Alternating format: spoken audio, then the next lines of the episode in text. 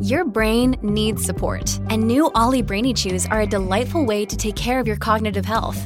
Made with scientifically backed ingredients like Thai ginger, L-theanine, and caffeine, Brainy Chews support healthy brain function and help you find your focus, stay chill, or get energized. Be kind to your mind and get these nootropic chews at olly.com. That's O-L-L-Y.com. These statements have not been evaluated by the Food and Drug Administration. This product is not intended to diagnose, treat, cure, or prevent any disease.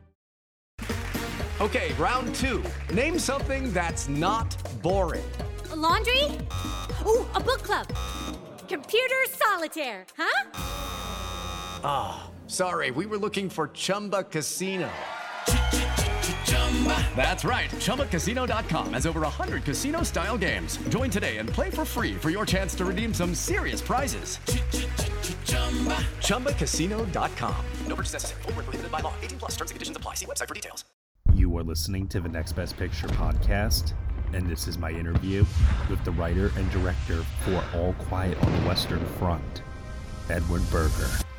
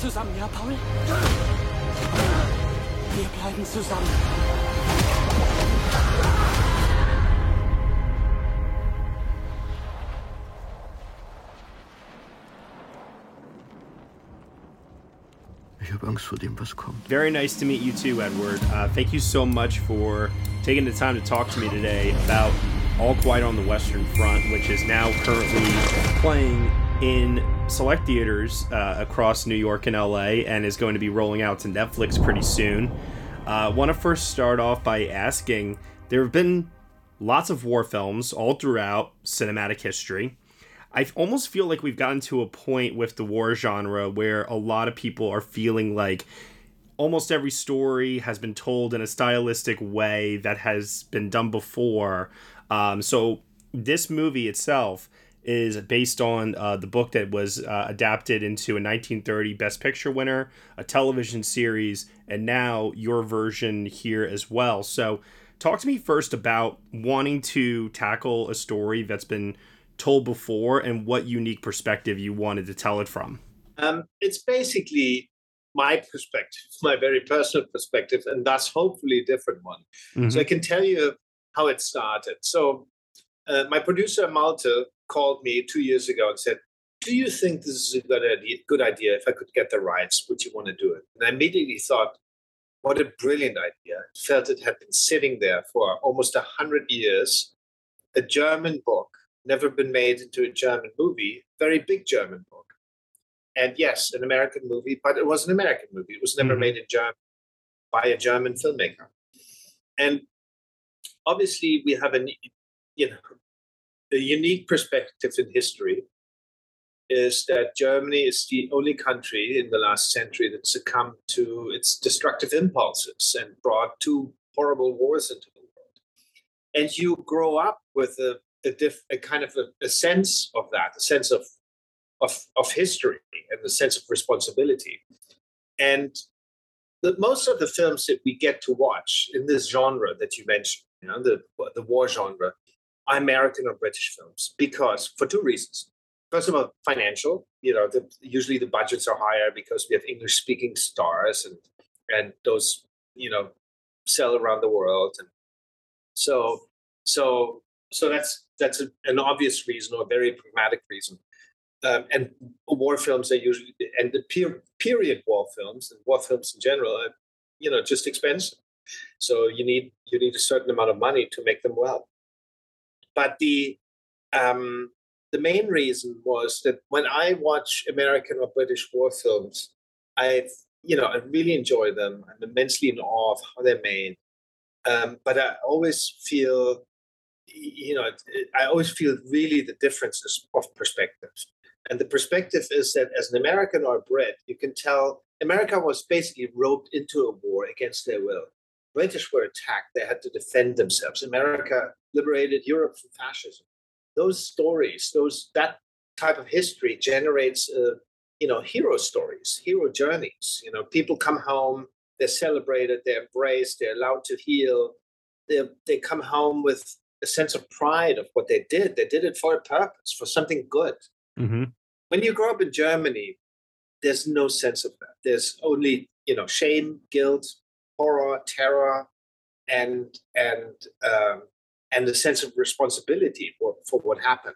And so, therefore, hopefully, you know, that, I mean, with me, it influences every creative decision that I make on a film like that, on any film for that matter, but especially on a war film.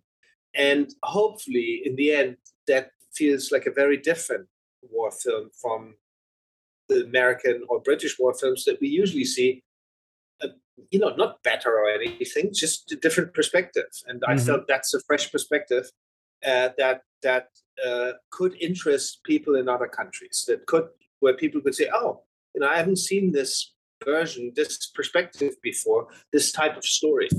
Um, and that's what I wanted to. That's I felt a deep urge to share that story. So you got the personal perspective and You've got obviously the financing to pull it all together. I- am curious to know because I saw he was a producer on the film. How much did Daniel Bruhl's international appeal help with getting this film made?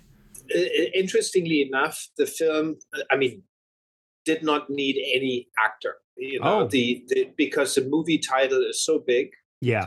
Um, or the, the book title is so big that Netflix or either financiers for that matter. Uh, and but we in the end we decided that Netflix was our best partner, our most uh, creative partner, our most supportive partner, um, and we went with them. Um, that um, you know they were all interested to to bring this book to the screen and Daniel was a, a, plus, but it wasn't a necessity. Well, that's great because, like, you know, obviously what you were saying before in terms of how these films typically tend to get made nowadays, uh, it's great to see that, you know, Netflix is recognizing um, talent and content. Uh, but I think the thing that is most important is understanding yes, it's an important book. Yes, you've got the perspective. And yes, you've got uh, the financial backing to make it. And it's a really expansive adaptation that you've created here. But I do uh, sometimes wonder because uh, I experienced this uh, even a couple years ago when 1917 came out about World War One. Lots of people were asking, "Well, why does this matter today? Why should I care about what happened in back in World War One, and what does that have anything to do with today?" And as I said before, there's been so many countless war films. So, what would you say is the importance of All Quiet on the Western Front in needing to tell this story uh, again for a modern audience? Great question. And again, we had a very strong reason for making. Every time, by the way, I make a film, I really think hard on: is this uh, uh, the right film to make? Should I make something else? Should I make nothing at all? Yeah. so you really need that reason. Why are we making it? And why are we making it now? And for who are we making it? Who's going to be interested in the story? Yeah. And so about two and a half years ago, obviously there was no war in the Ukraine. There wasn't even a threat of a war in the Ukraine. Now, uh, unfortunately, we have a you know timely relevance to our film because a war just happens in you know less than thousand kilometers away from where I live. You know, eight hundred kilometers or so away. So it's really around the corner. Six for American audience, five hundred miles. You know, so um, it's really around the corner. And um, so it wasn't back then, but there was a feeling of Malte and I, my producer and I looked at each other and said, this film is really, we really want to make it now because, you know, he had Trump in America or on his way out, or he was just gone, I forgot. You had Brexit. Mm-hmm. You have in Europe, you have right wing neo fascist parties being elected into government. Like in Italy now, in Sweden now, and two and a half years ago, you know, we already had uh, the government in Hungary, which is basically a xenophobic, you know, right wing government. Uh, um, and you have that in many, many countries. In Poland, uh, even in Germany, uh, there was a rise in the part in the right wing party, and that concerns me, and that uh, worries me. And suddenly, politicians, demagogues, suddenly um, question institutions that guaranteed us peace, that brought us peace uh, for 70 years in Europe. You know, it's the longest uh, history uh, period of, of peace in, in history in Europe. And they question institutions like the European Union, like uh, you know other institutions that bring countries together. And that was suddenly being questioned by these right-wing politicians, basically right-wing demagogues. And it felt like the right time to say, you know, this this was exactly the kind of language that people used hundred years ago uh, to like, and this is where you know hyper nationalism and increased sense of patriotism can lead, and this is where it led hundred years ago, and so it felt just like resonant. It felt like we we're repeating our history, and uh, it led to that, especially in Germany. You know, nationalists used used this kind of language to rile up the rile up the people, rile up the you know get the voters behind them. And I noticed this type of language riding the tube uh, on the way to work. You know, I go to I go in the, in the tube, and suddenly there's more aggression. There's more. You know, when people speak like that on the news, the people we're supposed to look up to, people on the street, we all repeat it. You know, we yeah. suddenly think it's fine, and so that type of language just creeps into that type of aggression creeps into our daily lives. And it just felt important to say this is where it led to 100 years ago. And we also start with a teacher basically giving a big speech, sending these kids off to wars, telling them, listen, kids, this is going to be great. You're going to come back heroes. We're all going to celebrate you. And they all think, wow, fantastic, let's go. Mm-hmm. And that's basically the same thing. Yeah. Yeah. Hey, it's Kaley Cuoco for Priceline. Ready to go to your happy place for a happy price? Well, why didn't you say so? Just download the Priceline app right now and save up to 60% on hotels. So, whether it's Cousin Kevin's Kazoo concert in Kansas City, go Kevin, or Becky's Bachelorette Bash in Bermuda, you never have to miss a trip ever again. So, download the Priceline app today. Your savings are waiting. Go to your happy place for a happy price. Go to your happy price, Priceline. So it's interesting because while the film is guided by this, uh, the film is not overtly political. Uh, instead, it's actually focusing more on the visceral. And it's a very overwhelming, powerful cinematic experience on a technical level, what you've accomplished here. Yes, you have bureaucrats deciding the fate of Germany with this armistice that uh, and this, this ceasefire that happens towards the end of the film. But the character that we're following, Paul, he is devoid of any kind of political ideology. He's simply just a young 17 year old kid, a human being that is caught up in the worst imaginable horror uh, of his life, completely unprepared for what awaits him and his friends who have, like, like you said, like blindly because of this nationalism enlisted and they're, they're way in over their heads because of it.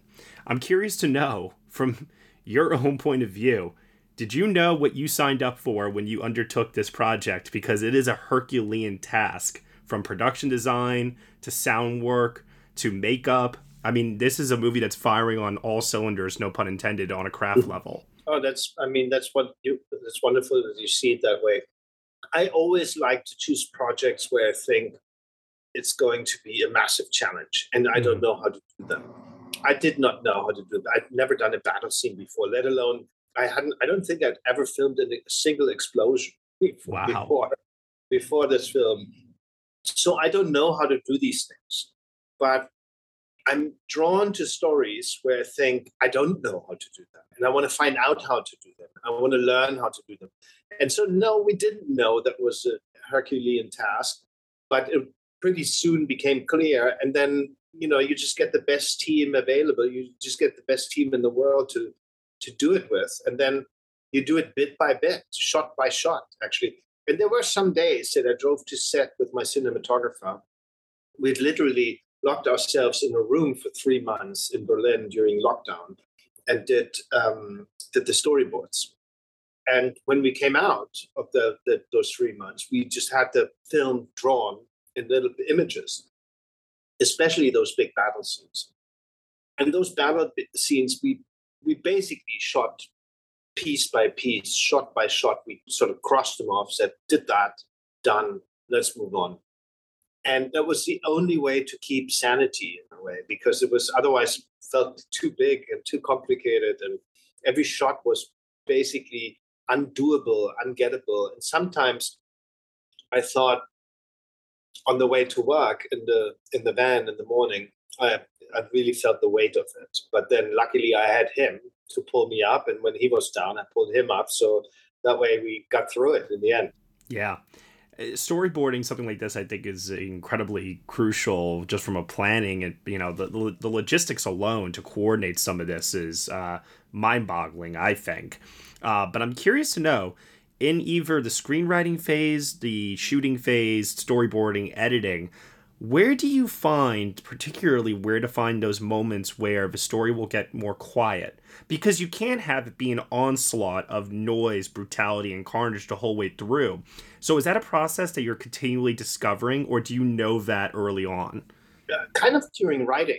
You mm-hmm. feel it. It's the rhythm that you feel that you kind of think. I mean, you read it and you go like, God, this scene, this loud scene goes on for 10 minutes already. I really need, I need, really need to take a breather and just take a step back and give us and the audience the, the respite, the moment of peace where we also the movie was very much about contrasts, quiet and loud and hunger and you know uh, luxury and uh, you know upstairs downstairs mud and you know luxury and all those all those you know uh, contradictions. I also got that from the environments too beautiful exactly. shots of the landscape and it's like pure beauty but then other shots of the landscape where it's just completely leveled and destroyed the utter destruction of it yeah mm-hmm. and so it felt it felt um you know you feel it during the writing and then if you didn't the latest when you feel it when i felt it for this movie at least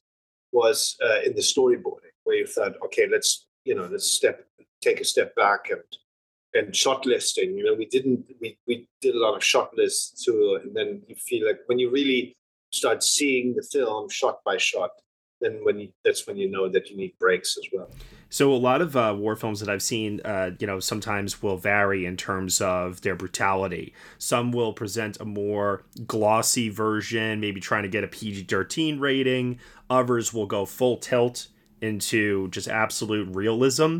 I, of course, am reminded of scenes like the Omaha Beach sequence in Saving Private Ryan or something uh, more psychological like Come and See. And I think your film really puts the viewer in that perspective of being in the trenches. And it, at times, to me, I, I said to a friend of mine when I saw it at Toronto, I walked out and I was like, that was the scariest movie I've seen this year, like uh, compared oh, wow. to any other horror movie.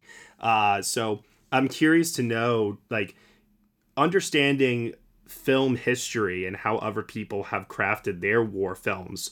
Uh, what were you trying to uh, depict in the way that you presented these battle scenes? What emotions did you want to elicit? I first of all wanted the audience to really feel in Paul Bäumer's, our main character's shoes, mm-hmm. to really have the feeling that they're running across the battlefield, they're ducking behind a tree trunk with him. You know, we're putting them in their shoes. So a lot of times I but we also wanted to vary uh, the the stylistic choices in the battle scenes. We didn't just want long shots or one takes or something. We said, all right, the beginning are very long shots. We feel like we're really thrown into this world. But then later on, when it becomes everything becomes more fractured, disorienting, we do a lot more cuts, uh, a lot more precise cuts to. But the the one thing that always guided the positioning of the camera was Paul Bäumer's inner state, mm-hmm. uh, what he felt we wanted the audience to feel. And basically, the, the camera was almost like his stomach, his gut. Mm. So, uh, where is his gut going? Where should the camera be? Is it, you know, an oppressive angle on his face? Or is it a very, even if we don't see him, you know, mm-hmm. is it a very wide shot, him lost in this world or the audience lost in this carnage. Yeah? Uh, so that was sometimes a motivation too for the camera to go wide and away from him. Yeah. Yes. If you ask me, and maybe this gives a good impression of what I was trying to achieve. If you ask me, maybe three movies would influence this film, or I'm I'm naming three because it's not a single one. Sure. I would say a movie that I really admire for its perspective is um, Laszlo Nemes' uh, film um, Son of Saul.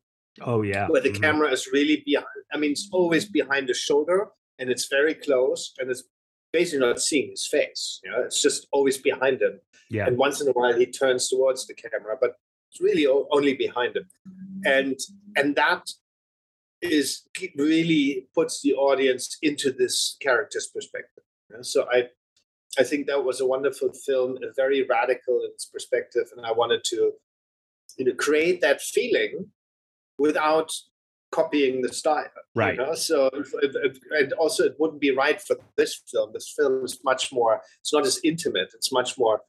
Uh, it's much broader or wider, I guess, in its perspective. So it wouldn't fit also it's been done before so why would i do it hmm. um, so so but that's a film at least that feeling is great and how can it create a feeling like that in certain scenes uh, that is particular for a movie for this movie another filmmaker in general i think that i think has a big influence on me at least is steve mcqueen mm-hmm. i always think his films are you know the camera feels like a razor sharp a razor basically. It's like it's it's really um, eviscerating and analytical and very very precise and very sharp. So and thus gives me a sense of uncomfortability too yeah. when it's supposed to be that.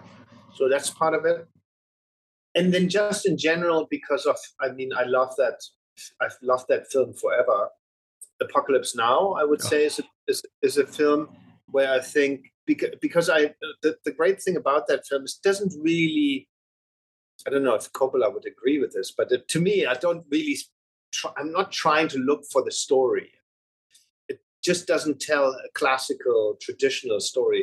It more tries to capture the essence of war, mm-hmm. uh, rather than give me a simple A to B story. Yeah. So or A to Z story. So I, you know, maybe that answers your question a little bit in a very totally. long-winded way. Like influences, choices, and that's it so I, I do want to talk about those moments where Paul, uh, there there is no sides, if you will. He has moments where whether he's just stabbed somebody and all of a sudden, like in that moment of recognition, he realizes this is a, a, human being regardless of what side we're on right now. I may be responsible but i need to do something to help this poor person. Uh, and we also see i think that reflected a couple of times throughout where the character of Paul is just seeing the humanity through all of this carnage. And it does bring about uh, something that we've seen time and time again, which is yes, war is hell, but also for the people on the ground at a certain point, it's numbing and you start to question why are we even here? Why are we even doing this in the first place? So, uh, can you just talk a little bit about the morality of those scenes? Uh, because I do think they're extremely fascinating maybe I take one scene. You know, there's one scene that was very important to me where Paul gets locked into a crater with a Frenchman. Yes. And goes on, I think, for 10 minutes or so. You know, uh, it's, it's a very long scene, just two people in a mud hole.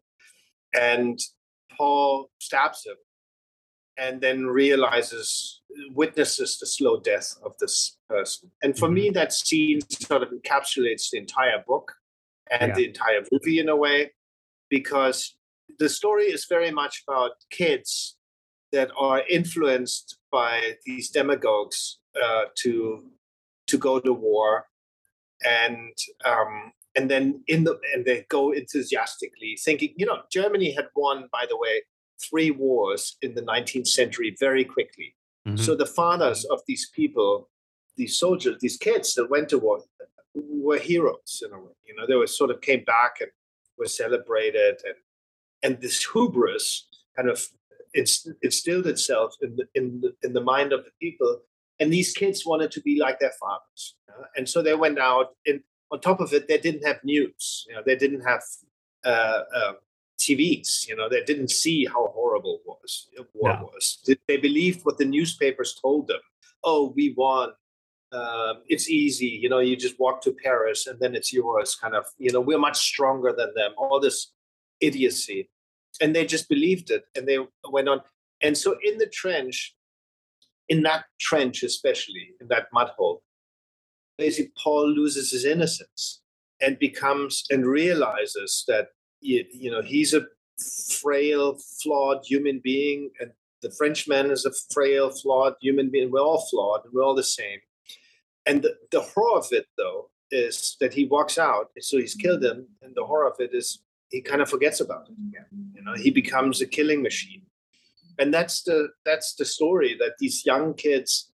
We called it, you know, in America too. It was the lost generation, right? They mm-hmm. lost their soul in this war, and they uh, they lost everything that made them human, and so they um, they became these machines that that that in a way just had to put up a big wall around their emotions in order not to die. But they and the, the opening line of Remarque's book is basically I, I can not say it verbatim, but the sense of it is uh, even if even if we didn't lose our lives, you know, we lost we lost um, you, you, know we became dead inside basically. You know? um, or even if the grenades didn't kill us, they killed our souls. You know? Yeah, and that's basically what happens to these kids, and that's kind of the morality of of of their life. You know? Yeah, I don't know. Did that answer it slightly?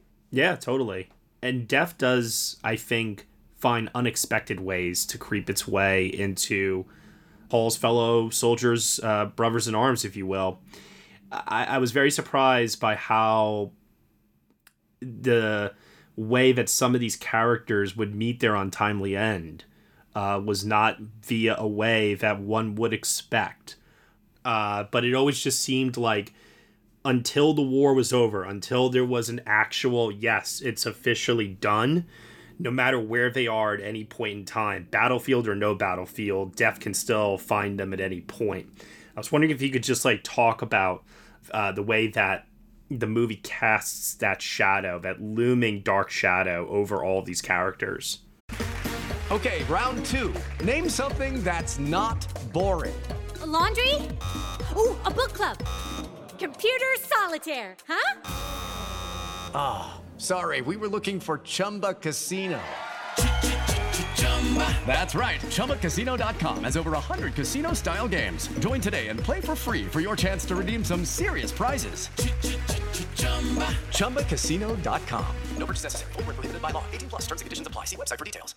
Now, even characters that are not in the war, I'm not going to give it away now, but even that are in the war that are maybe even younger and kids, they get, you know, the, the war, the war the horrors that happened during the war sort of permeates, infiltrates their souls, their the way they behave, so that they all they can think about is revenge and killing and all these evil thoughts come into and that eventually mind. influenced World War II. Absolutely, yeah, and that's oh, that's another part of. Um, uh, uh, I can talk about that in a little bit about Daniel Brühl's role, um, how that why that is in the film, mm-hmm. but um, it felt like uh, we wanted to create an atmosphere that death can come at, at any corner, you know, and especially on the unexpected. But we didn't want the audience to feel secure. Yeah. You know, whenever whenever you go around a corner, you think, oh God, I hope not one of them is gonna die again. Yeah. So that's the kind of feeling because that's how it is, I assume. I would assume too. I wasn't fortunately fortunate enough to never be in a war, but as I said, I grew up with the heritage of it and and with the constant feeling of guilt and responsibility about it that it felt like a very very important film for me to make to get it out of my system and to be honest it's not out of my system it'll always be in my system so would you say that the score for the film is to aid in that, in that sense of uh, um, unexpectedness and unease? Because this is unlike any score I've ever heard in any other war film before, and there were times where it genuinely startled me, and almost like in a jump scare way, just kind of kept me, as you said, like on edge throughout. Yeah, I I, I, I, I worked with Volker, the composer, many times, and I said to him on three things from the score. First of all, something that we've never seen before, mm-hmm. and secondly, or never heard before. You know, how how sometimes you watch a movie, it just elevates it to a different level, and and very often that's the music too, where you feel like, oh, that's it's just different than other movies. You know? So that was important to me. The second was uh, I wanted to, in a way, destroy the Im- images and not romanticize them. That also comes from my heritage. You know, mm-hmm. I don't want to glorify anything. I don't want to make heroes out of these kids. I don't want to. It's not not beautify, not not emotionalize, and put like strings over it when people are supposed to cry. So I wanted to. I told him, let's destroy the images. Yeah, let's go against the images. Let's let's yeah uh, undermine them and in an unexpected way. And the third one was the music's supposed to just score what Paul feels, like what what he is inside, like his stomach. Again, the music is his stomach. You know what he feels in his stomach, and not what we are supposed to feel, but you know the audience. You know, okay, I'm trying to gear them towards. You know, this is an emotional scene, and this is why we're putting on this type of music we try to steer away from that and just sort of score what is yeah what Paul feels in his stomach. That was the main that was the main direction. So so the bass dropping is the feeling of of Paul's stomach dropping, basically. yeah, absolutely. I and by that. the way, this was a very old instrument that we did it on. Mm-hmm. Uh, it sounds quite electronic, but it's actually completely analog. It's hundred years old or over Wow. hundred years old. So it is from the time. Volker inherited it from his grandmother, and he refurbished it, and now it's in pristine condition. And it's a harmonium, and so you, it's like a piano, but you have to pump air into into the instrument, and so it's very analog. And underneath is basically the score is three three chords or three tones, 3 Mhm. notes only. Da da da. That's the score. The Yeah. entire movie. Keep repeating it over and over again. And underneath, because he pumps air into it, you hear these these very mechanical sounds that I think, you know, breathe some life into this instrument. And then we just put it through a big distortion kind of amp. But otherwise, it's it's a very simple. It's it's it's our harmonium. It's an old instrument. That's wild. I did not know that. That's really, really cool. Because I think this will be a good note to close on. Uh, you said you wanted to mention something about Daniel Bruhl's uh, scenes in the movie. Yeah, absolutely. So uh, Daniel Brühl plays a politician called um, Matthias Erzberger, Mhm. who signed the armistice with the French in 1918, the French and the British. So they were all in. It's a very famous scene from German history uh, where there are two train carriages in, outside of Paris, 80 kilometers north of Paris. And the French and the Germans were, they were each in their train carriage and they'd meet in the French one and eventually sign the armistice. And the German army had sent, had said, oh, we need a politician to do this because they they didn't want to they knew if they went it would look like they'd give up. You know they didn't want they want they wanted someone to blame. And that's exactly what they did afterwards. The army basically the military said oh we were betrayed by the politicians. Um, they sold us out. We actually would have won the war if we had just continued. Uh, the french were at the brink of defeat. And this politician but politics in general they they, they betrayed us and Daniel Bruhl's character is actually killed two years later. I mean, Matthias Erzberger was killed in 1922, long after the movie ends, uh, by nationalists. Uh, he's assassinated. And so, you know, I wanted, with the, by including these scenes, and they're not in the book, by the way, I wanted to shed a light on what was yet to come. So that this is just this big conflict, you know, where 18, almost 18, 17 to 18 million people died, you know, within four years without gaining any land. It's ridiculous. They ran 200 meters right, and then they retreated 200 meters for four years, went just back forth, back forth. Back. And in the course of that, 17 million people died. But the horror of it, that this was just the beginning. It was much worse. And the German army or the nationalists used this legend, this saying, oh, this guy stabbed us in the back they sold us out. They used this legend by uh, to create to basically legitimize to find a, a legitimization for themselves for for the Second World War. So this is really just the beginning of a much bigger horror, and that's why those scenes are in the film. It almost seems like it's just like within our nature to destroy I, instead of create and live in peace and harmony. I, I, I will never understand it. Even when politicians act within our best interests, like you said, there's then still that deep rooted anger and sense of hatred that is permeating its way through and it might take years to ramp up but it's always there to some degree or another and i think in ways that that's what makes all quiet on the western front still a very cautionary uh, film for us today uh, no matter what country you're a part of um, I, I think that that is something that we all have to contend with all the time is how do we keep that evil at bay and still try to live in peace if we can. So, Absolutely. Um, Ultimately, um, I'm optimist though, and I hope that we can find a way to all live uh, together peacefully. Is that why the final shot of the film is not focusing on Paul's death, but on the landscape uh, as beautiful and striking as it is? I'm, I'm curious to know why that was the final shot of the film, if you don't mind me asking.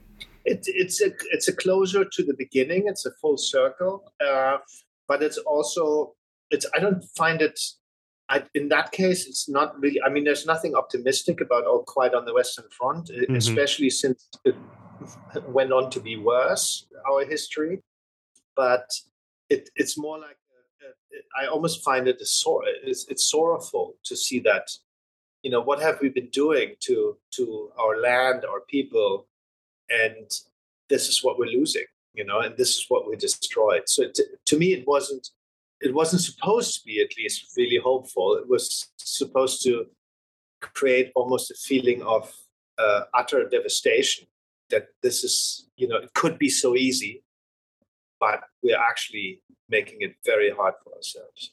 That's what I mean in my in my gut. This is why I put the. If I had to explain it, I probably there's probably no rational reason, but somehow there. And now you're asking me for an interpretation. This is mine. You know, you can, but you can take the positive thing out of it. Hey, but, eh, eh, it's what we bring to it at the end of the day. Yeah. So exactly. um, I'm I'm glad that the film is resonating. Um, I cannot wait for more people to see it. I think it's one of the most awe-inspiring uh, technical achievements of the year. And I, I could go on and on about talking to you about the visual effects and then also the makeup, the production design. There's so much to talk about with this film, but I think it's best that people experience it, whether it's in a theater or if they're watching it at home on Netflix, that they at least take the time to experience it because that is what it is. It's an overwhelming experience. So I thank you very much, Edward, for this because this was uh, a great interview, a great film, and uh, I can't wait to talk to you again later this evening. thank you so much, Matt. I can't wait to share the film with a wide audience. Absolutely. You. you have a good rest of your day. You too.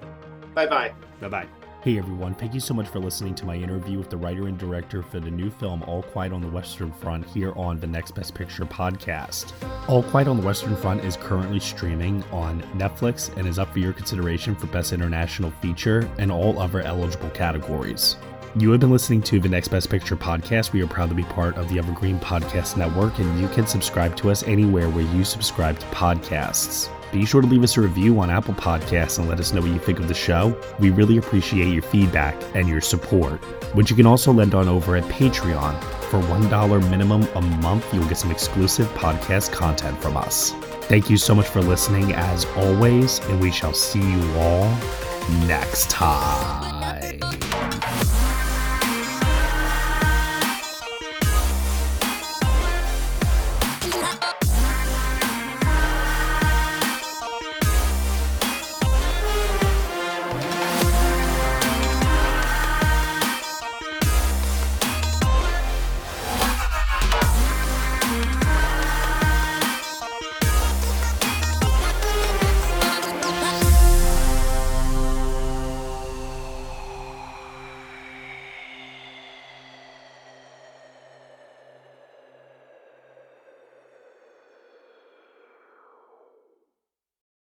Hello, this is Gary Chahot welcoming you to check out the French History Podcast. Our main show covers the history of France from the first humans until present If you liked Mike Duncan's The History of Rome and wanted a similar program covering the land of beauty, culture, and love, we are exactly that. We also host world renowned scholars who have delivered guest episodes on their specialties, including 18th century pirates, revolutionary booksellers in 20th century Paris, the special friendship between the Marquis de Lafayette and Thomas Jefferson, and numerous others. Learn what you love and listen to the French History Podcast today.